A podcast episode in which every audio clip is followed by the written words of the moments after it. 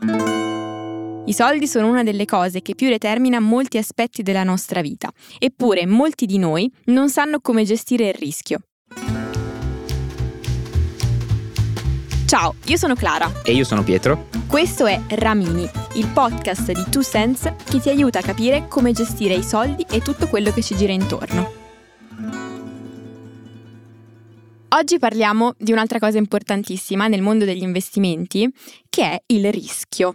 Allora Pietro, tu mi sembri una persona che potrebbe azzardare. Sono un risk lover. Sei un risk lover? Sì. Spiegaci cosa vuol dire. Beh, allora, credo di avere una propensità al rischio che è più alta rispetto alla media.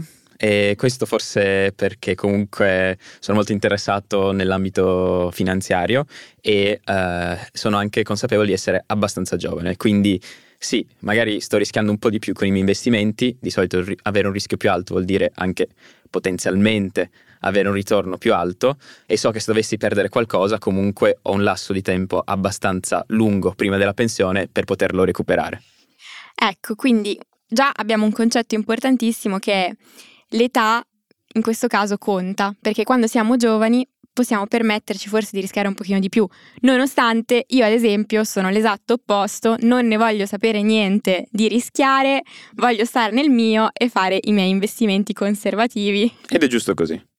Ed è giusto così, infatti ognuno ha una propensione al rischio diversa si trova a suo agio a rischiare di più o di meno ed è proprio per questo che le scelte di investimento sono diverse ed è forse questa, insieme agli obiettivi che vogliamo raggiungere, le cose più importanti da comunicare al nostro consulente finanziario o alla banca o comunque a chi ci stiamo rivolgendo, un o una professionista, nel supportarci nel fare i nostri investimenti. Quindi abbiamo detto obiettivi e rischio. E queste due cose sono tra di loro molto collegate. Potrebbe essere che siamo delle persone non particolarmente propense al rischio, ma che hanno un orizzonte temporale di lunghissimo periodo.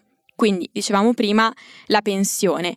E quindi siamo disposti a tollerarlo un po' di più, perché magari siamo disposti a dire ok, mi assumo un po' di rischio oggi a costo di vedere delle perdite nel breve periodo, però tanto il mio orizzonte temporale di decine di anni eh, e quindi posso aspettare di poter beneficiare di una crescita futura. E qui invece se abbiamo un obiettivo più a breve termine siamo molto meno disposti in generale al rischio perché se devo fare una vacanza l'anno prossimo con la mia fidanzata e il mio investimento perde il 50% finisce che ci va soltanto lei. Salutiamo tutte le fidanzate esatto. dei risk lovers che ci stanno ascoltando. Giustissimo, quindi obiettivi e rischio vanno insieme. Riassumendo moltissimo, rischio basso vuol dire tollerare delle perdite minime, anche a costo di rinunciare a rendimenti più alti.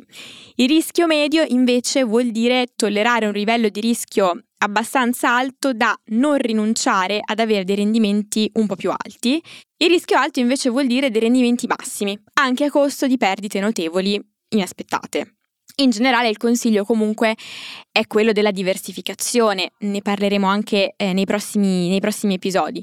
Un modo per farlo, per esempio, è affidare i propri risparmi a chi investe in fondi comuni di investimento, che sono di fatto un modo per investire in tante cose diverse contemporaneamente e in modo gestito da professionisti.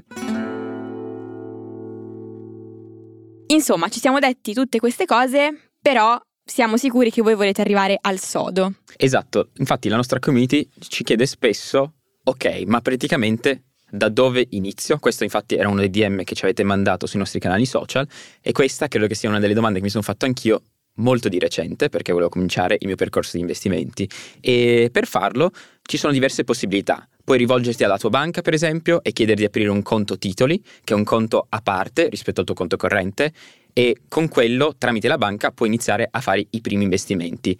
Ad esempio, potrebbe esserti offerto di aprire un PAC, cioè un piano di accumulo, con cui ogni mese lasci una parte del tuo stipendio alla banca che lo investe, ad esempio 50, 100 o 150 euro al mese, o anche di più se ne hai le disponibilità. Le altre due opzioni sono di rivolgersi direttamente a un consulente finanziario che possa praticamente proprio nel senso pratico allocare i tuoi investimenti oppure ad altri intermediari importanti autorizzati che fanno questo servizio come le compagnie assicurative. E poi ci sono le piattaforme di trading online dove siamo proprio noi che come quando stiamo facendo shopping online allochiamo gli investimenti comprando e vendendo titoli. Ecco, quest'ultima opzione se non siamo esperti può essere un po' rischiosa e forse è meglio cominciare chiedendo aiuto a chi ne sa di più.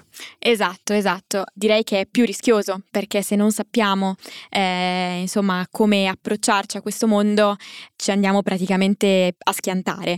Vediamo cosa ne pensa l'esperto di oggi.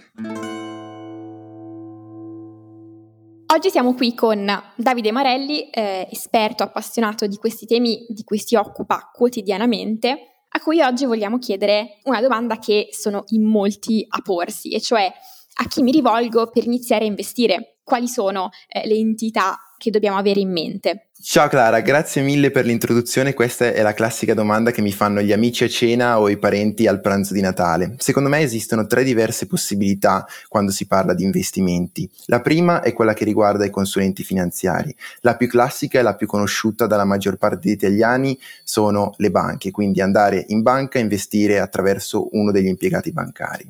La seconda possibilità invece è quella dei consulenti finanziari abilitati all'offerta fuori sede. Sono coloro che appunto appunto offrono servizi delle banche o altri strumenti finanziari um, e guadagnano una fee sull'investimento del cliente. Infine ci sono i consulenti finanziari autonomi, che sono detti anche indipendenti, per i quali invece si paga una tariffa per la consulenza, ma è la persona stessa che deve andare poi direttamente ad investire. Infine, per coloro che invece hanno già una conoscenza finanziaria più approfondita e hanno già in mente un, un, tipo di portafoglio da costruire basato sui loro obiettivi e sulla loro strategia, esistono i broker online che permettono appunto di comprare e vendere una moltitudine di strumenti finanziari indipendentemente e liberamente. Oggi abbiamo parlato di rischio e di investimenti. Ed è importante perché investire è il modo in cui ci prendiamo cura delle nostre finanze.